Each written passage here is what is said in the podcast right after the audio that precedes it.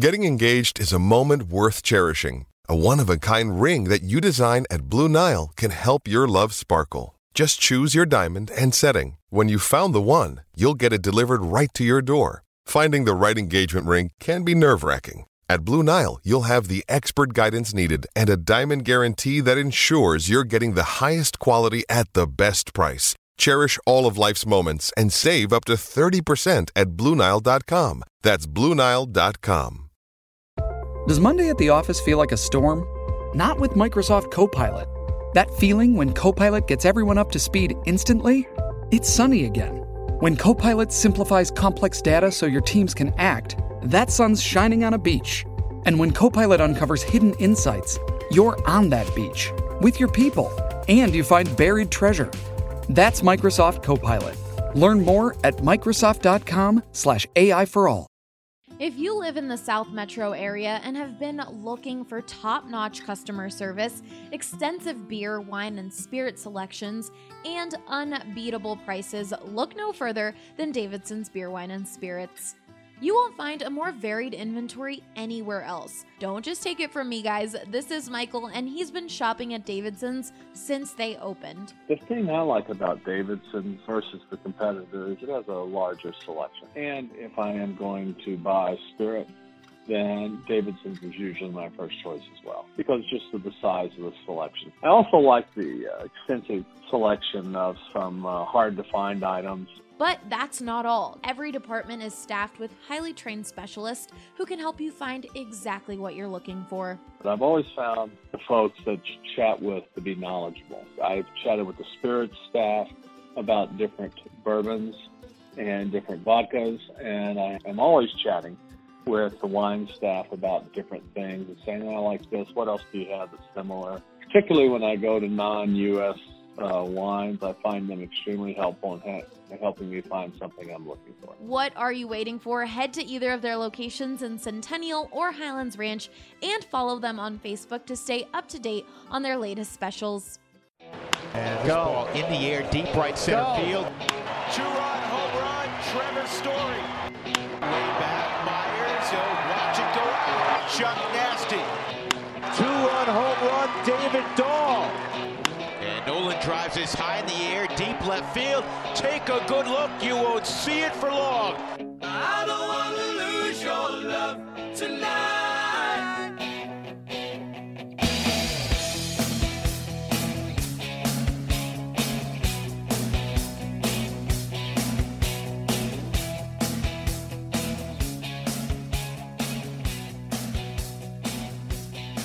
Welcome into the DNVR Rockies podcast presented by The Green Solution. You can visit any one of their 17 Colorado locations or you can go online to mygreensolution.com. Whatever you do, make sure to use that promo code DNVR20 to get 20% off your entire purchase. Want to jump quickly into the show? Going to be doing maybe a bit of Q&A. If anybody here has some Q's, I will try to give some A's, but this might be a, a more focused conversation on the Hall of Fame in a couple of different ways, though. And it occurred to me as I've been reading through some of these early ballots that are coming in and some of the articles that are being written that before too long here, uh, I'm gonna have to start playing with live ammo, ammo when it comes to this conversation. It, you know, this is the first time that it has kind of sunk into me that I've always given my opinions on who I would theoretically vote for in the Hall of Fame, but uh, I have to really start thinking about that with a much, much greater sense of responsibility than I ever have before because, well, it's still, according to the current rules, nine years away or nine and a half years away before I'll have that privilege. Um, it's no longer now, right? Like 15 years ago, I never would have thought, oh yeah, sure, one day I'll I'll have a Hall of Fame vote this could theoretically happen. So I'm starting to think about this stuff, you know, really, really intensely. And I, sent out a tweet the other day that after pouring through some numbers, somebody that I had come around on, who I was not previously thinking, yeah, that guy's a Hall of Famer off the top of my head, is Scott Rolen. And I think I came to the conclusion, given a, a great deal of time on his baseball reference page that Rolen uh, is a Hall of Famer.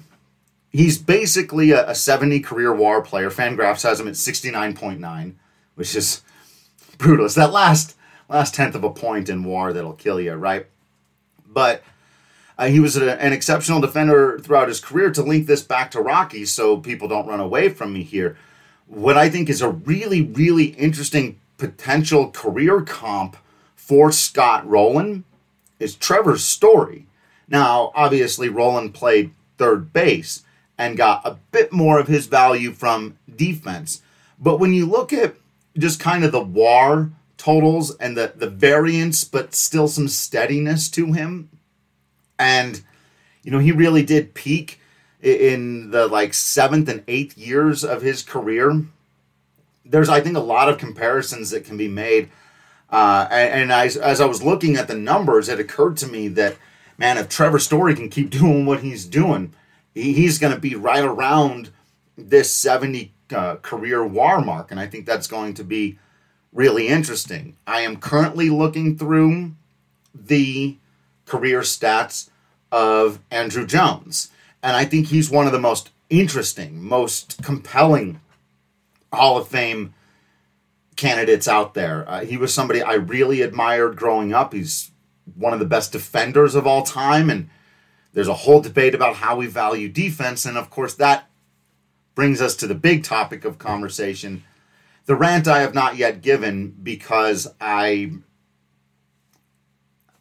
I wanted to give myself some separation. Again, because I can't just jump into this conversation the way I used to and say, so and so, you did wrong. It's a, yeah, I, I got to be very very particular and specific and fair with what I say. But the two ballots that came in that voted for Derek Jeter and for Derek Jeter alone are problematic. We we're entering the phase of, of diplomatic language here, but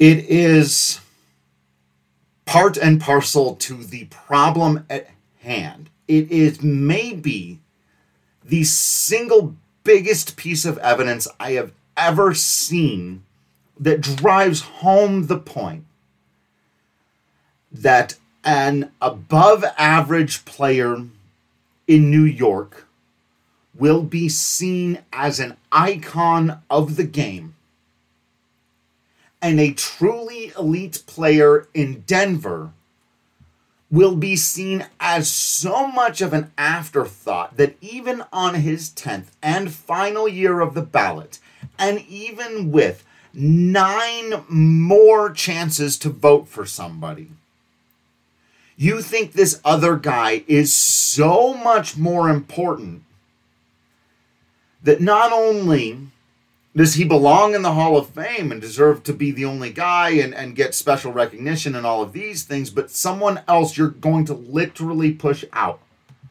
A deserving player who you're not even going to bother to look at because he didn't play in, in the big city.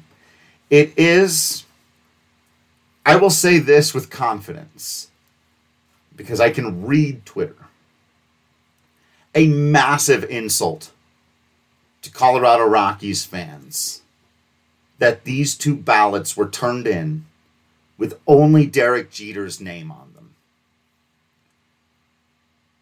The suggestion that, look, by individual statistics, Walker was the better player.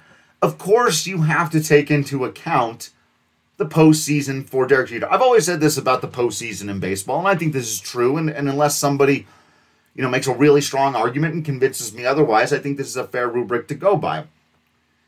For Hall of Fame voting or for greatness in career, if you didn't do much in the postseason, I'm not going to hold it against you. If you never got to the postseason, baseball's a different kind of team sport that way. One individual doesn't have the kind of control over the outcomes of games and therefore seasons as they can in some of the other sports, especially particular positions. but if you do get to the postseason and excel and win a bunch of rings, we do get to count that in your favor. You do get bonus points for that. And that's why I do. I would vote for. I'm going to say it out loud. I and, and I've gone back and forth on this. Honestly, these two ballots made me reconsider this.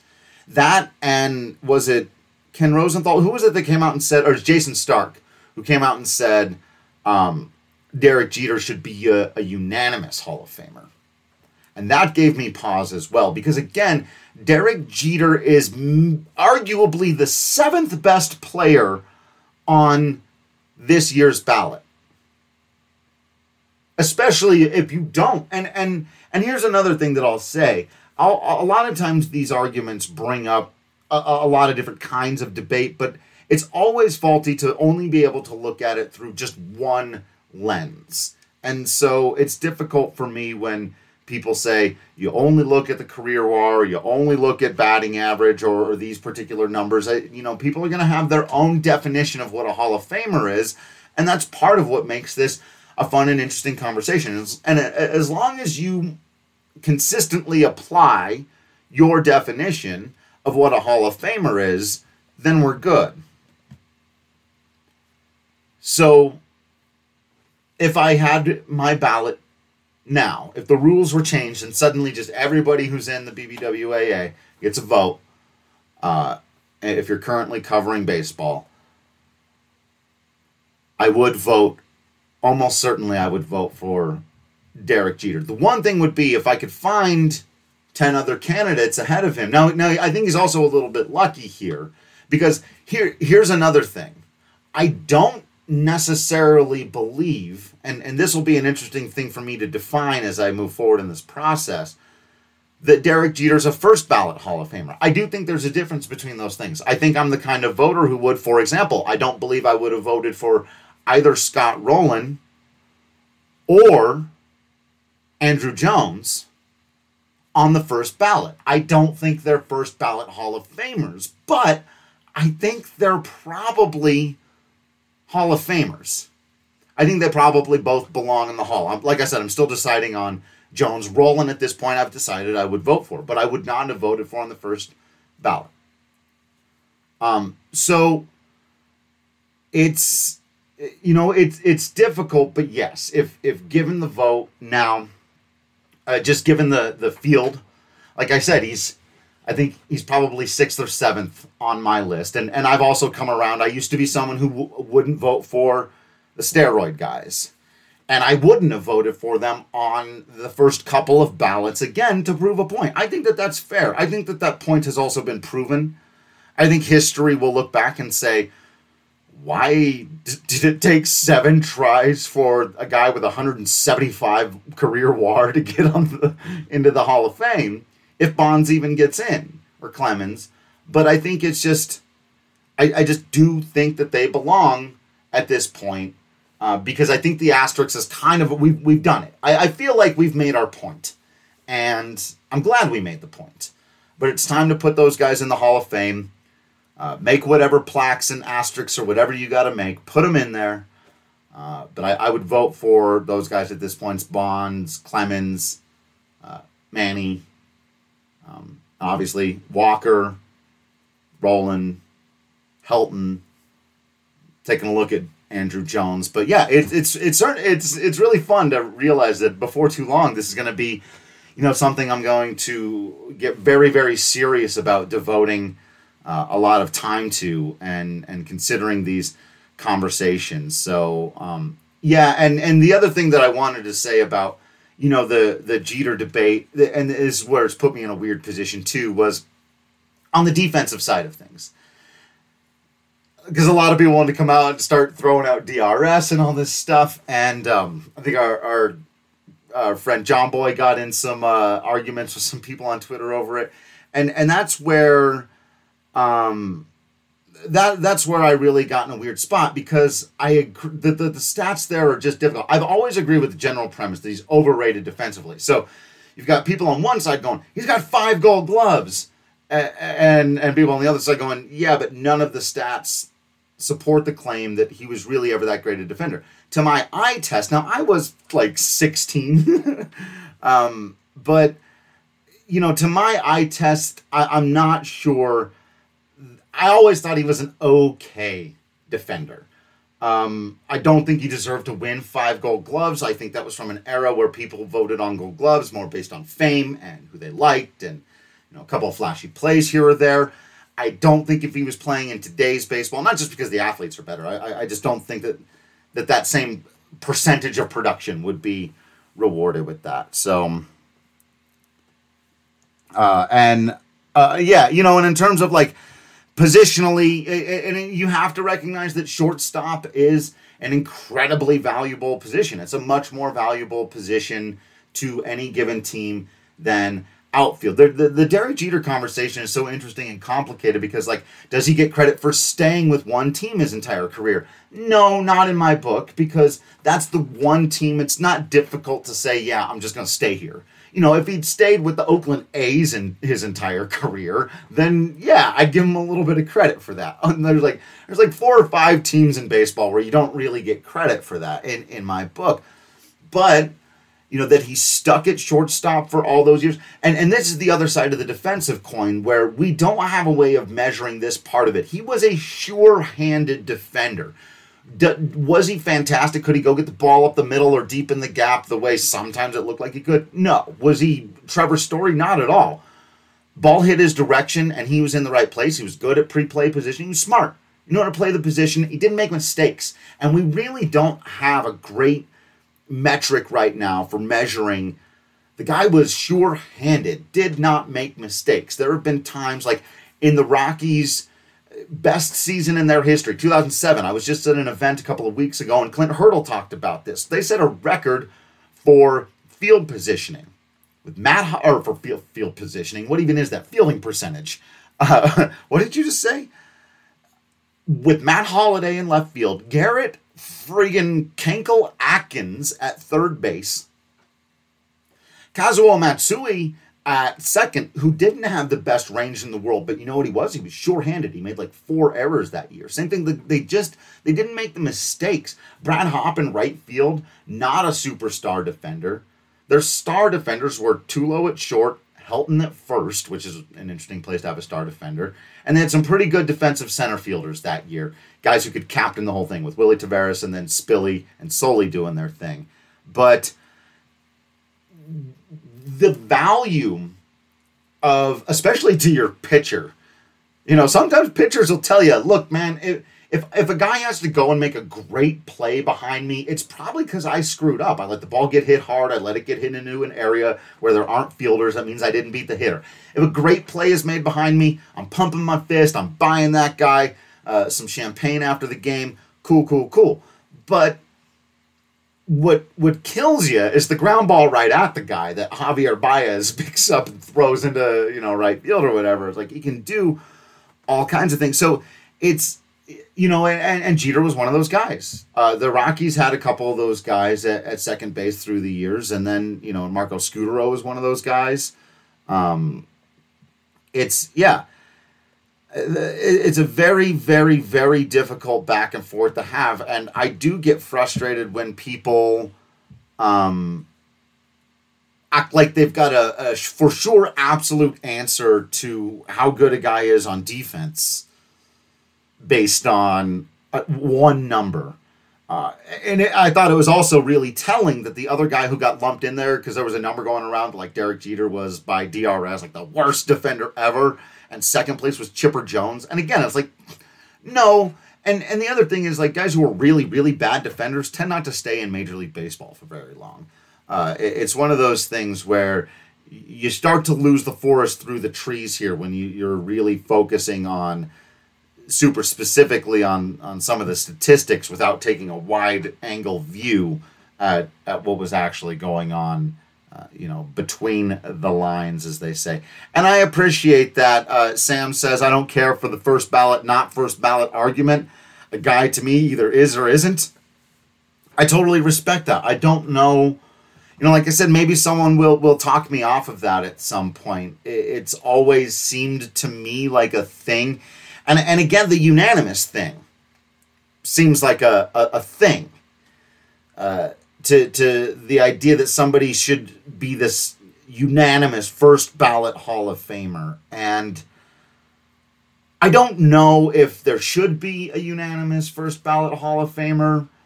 If that would, I think it do, it would mean something special. But here's the thing: I don't think of all the players that are in the Hall of Fame who've gone into the Hall recently or who are going to be eligible in the next couple of years. I don't think Derek Jeter's the guy who deserves that honor if somebody does. And and and again, this is why it's a difficult spot. As I've already said, I'm 90% sure that if I had a real live ballot in front of me, I would put a check right there next to Derek Jeter's name. Because as as Sam put it here, either is or he isn't. Is Derek Jeter a Hall of Famer? Come on. What are we come on? there's not there's not really an argument that he's not. There's an argument that he's been a bit overrated. There's an argument that he's not as good as even Larry Walker, and I don't think he was. I don't think he was as good at helping his team win baseball games as Larry Walker was. Was he a Hall of Famer? Yeah, he was one of the most famous people to ever play the game. He won a whole bunch of rings. Uh, he's an ambassador to the game, for better or for worse at times. But and and Will's right. He might be one of the worst defensive shortstops to get into the Hall of Fame. But you know, David Ortiz is going to be one of the def- worst defensive players ever to get into the Hall of Fame. And again, it, eh, I'm I'm now starting to look at can I convince myself earnestly, earnestly, that David Ortiz, especially now that I've jumped the the steroid hurdle doesn't belong in the Hall of Fame? He's on SNL. Like I did, you know, like I mean, not not to put too fine a point on it, but David Ortiz, and I hate it. I hate it because of the inconsistency of it. You can't hold Larry Walker out of the Hall of Fame because he didn't play enough baseball and put Edgar Martinez and David Ortiz in. But do Edgar Martinez and David Ortiz belong in the Hall of Fame? They do. They do. They were some of the best hitters of all time. And and that's just that's how it goes. Um and and so I guess Sam I uh, to go back to the argument the only methodology I have for saying yes these guys belong but there is a distinct honor is there not about being a first ballot Hall of Famer, you put that on your resume. First ballot Hall of Famer. If there was a unanimous, you, you would that's a it is a distinction. It is an honor. And so while I totally agree with you in principle that you are or you are not a Hall of Famer, I've just listed some players that because of the way that it's gone, um, because of the consistency of who have been first ballot guys and who haven't, I would consider saying I'm leaving Jeter off of my ballot for the first year and will vote for him in all subsequent years, recognizing that there will be no subsequent years because I would be one of only a handful of people not voting for him. Would it weigh on my conscience that I could potentially cost somebody a unanimous election into the Hall of Fame? It absolutely would. But honestly, not that much considering all the people who've gone into the Hall before him and who will go in after. You know yeah it's it's some weird mental gymnastics i will completely admit to you. And again i would apply it to ortiz uh, based on him being a dh and the mitchell report does that even make sense that the, the tell me like let me know i've got some years to figure this out right because it seems to me that the only thing i can do if you've very seriously been accused of, of steroid use, or if you know there is this really big hole in your game, like being a bad defender, whatever it may, or just not playing defense. Um, that all I can say is, look, yeah, you yeah you go in the hall, but you don't belong with the Mickey Mantles and the Babe Ruths and and so on and so forth, and you and you know if and and if i also think that and this is where there's going to be a little bit of a difficult thing for me to weigh here too because i believe that you have to pay some respect to the history of the way the Hall of Fame has been voted upon. I believe, in other words, it's important for me to respect the members of the BBWA who have come before me and done this and some of the precedent that they've set. Uh, but obviously, there, there's some limit to that too. I have to exercise my own judgment, and I can't let tradition be the be all end all of uh, my decision making process. But it has to, I think, be a part of it. And it's going to be very difficult for people like me to reconcile what has happened to Larry Walker with what we're supposed to say a Hall of Famer is. That if he doesn't get in, it makes it very difficult to come out and say, here's where the bar is. You know, this guy's a Hall of Famer and this guy's not. Now, somewhat conclusively, 10 years of opportunities to vote for him and he couldn't get in. It, it continues to set a very strange precedent for what this next generation of voters are going to have to do.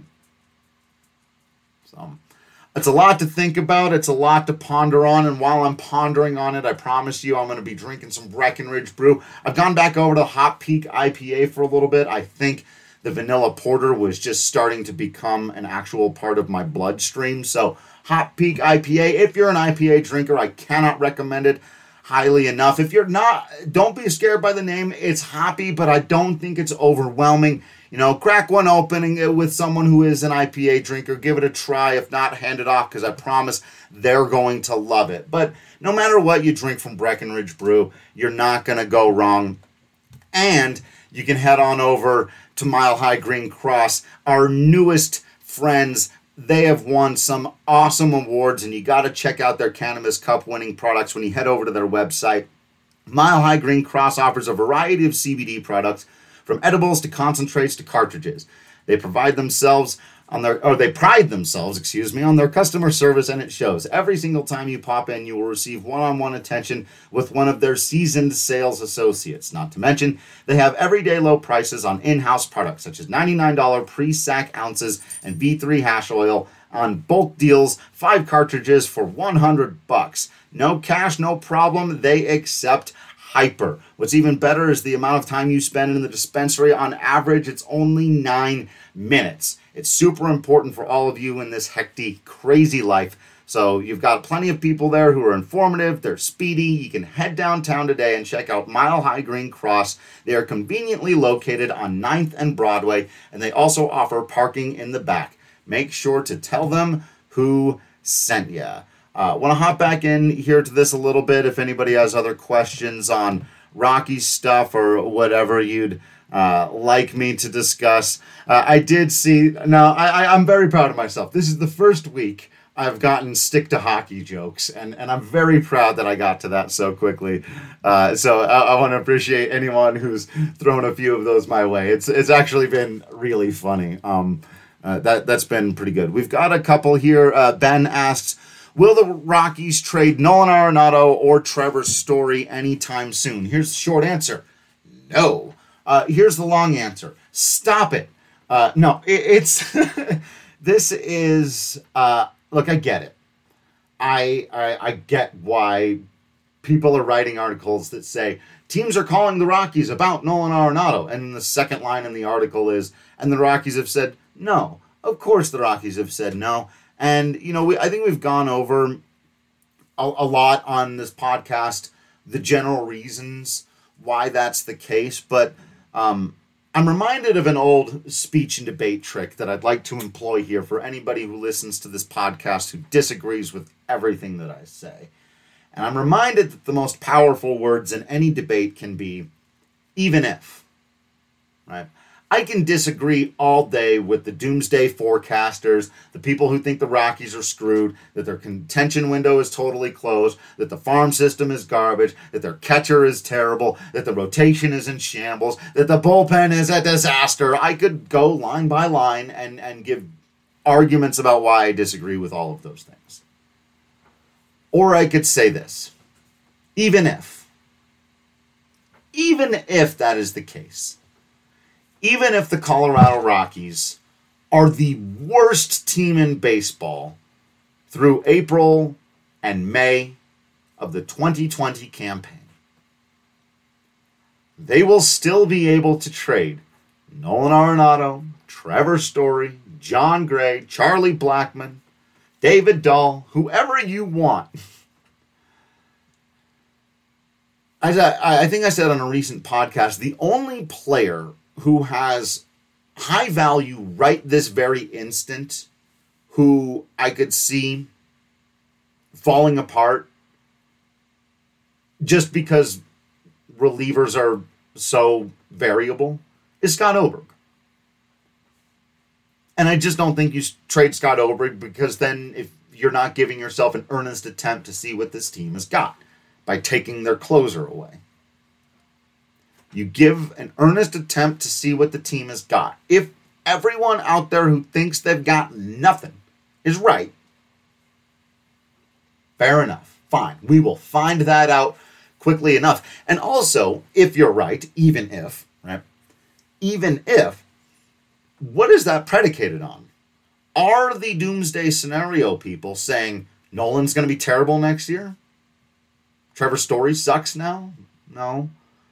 Charlie Blackmon's god awful. I mean, the defense is bad, but do people earnestly think that Charlie Blackmon's a terrible baseball player? I don't think so. You know, there's debate about what his ultimate value is right now, and that's fair, but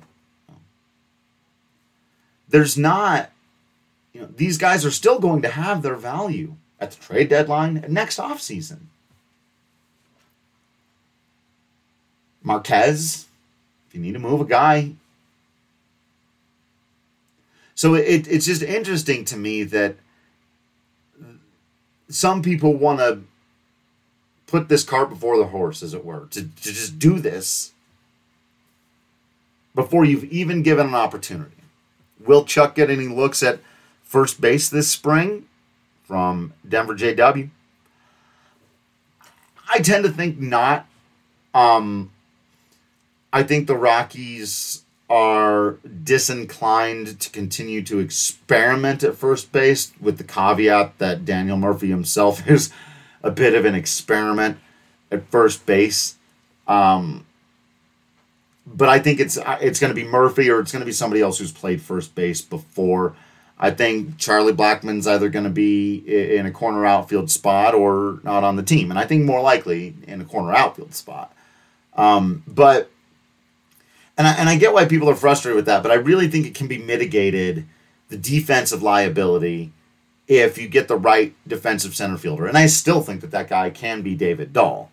Um, but I also think it would be interesting to kick the tires on some of these other guys. If you want to keep Dahl in left, get yourself a super stud defensive center fielder who can cover for Blackmon a little bit and right. Blackmon still. I thought too, a couple of things also. I, I don't think I've got into this quite as much, at least recently. I feel uh, on Blackmon's defense, he got better as the season went on. Remember, he hadn't played right field in eight years.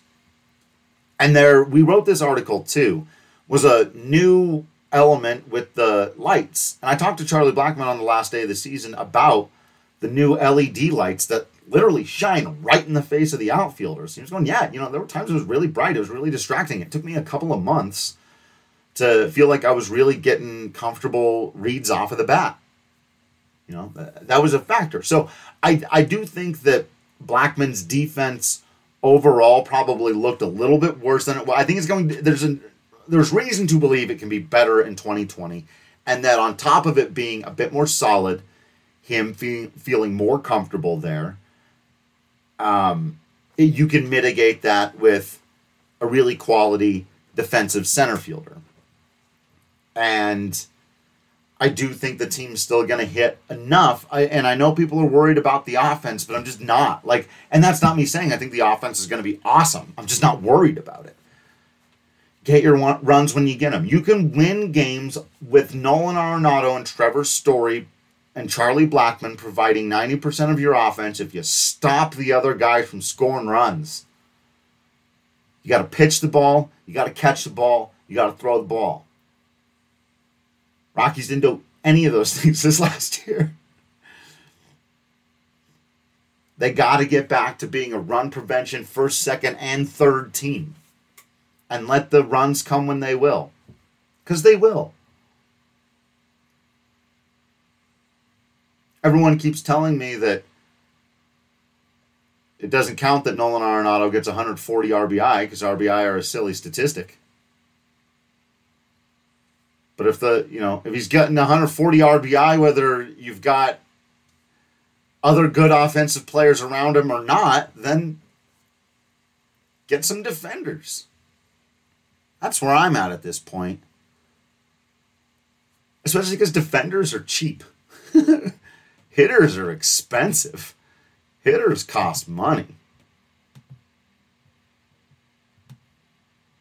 Will says you can point to any of the years that Walker and Jeter played at the same time, and not one time could you point to one where Jeter was the better player.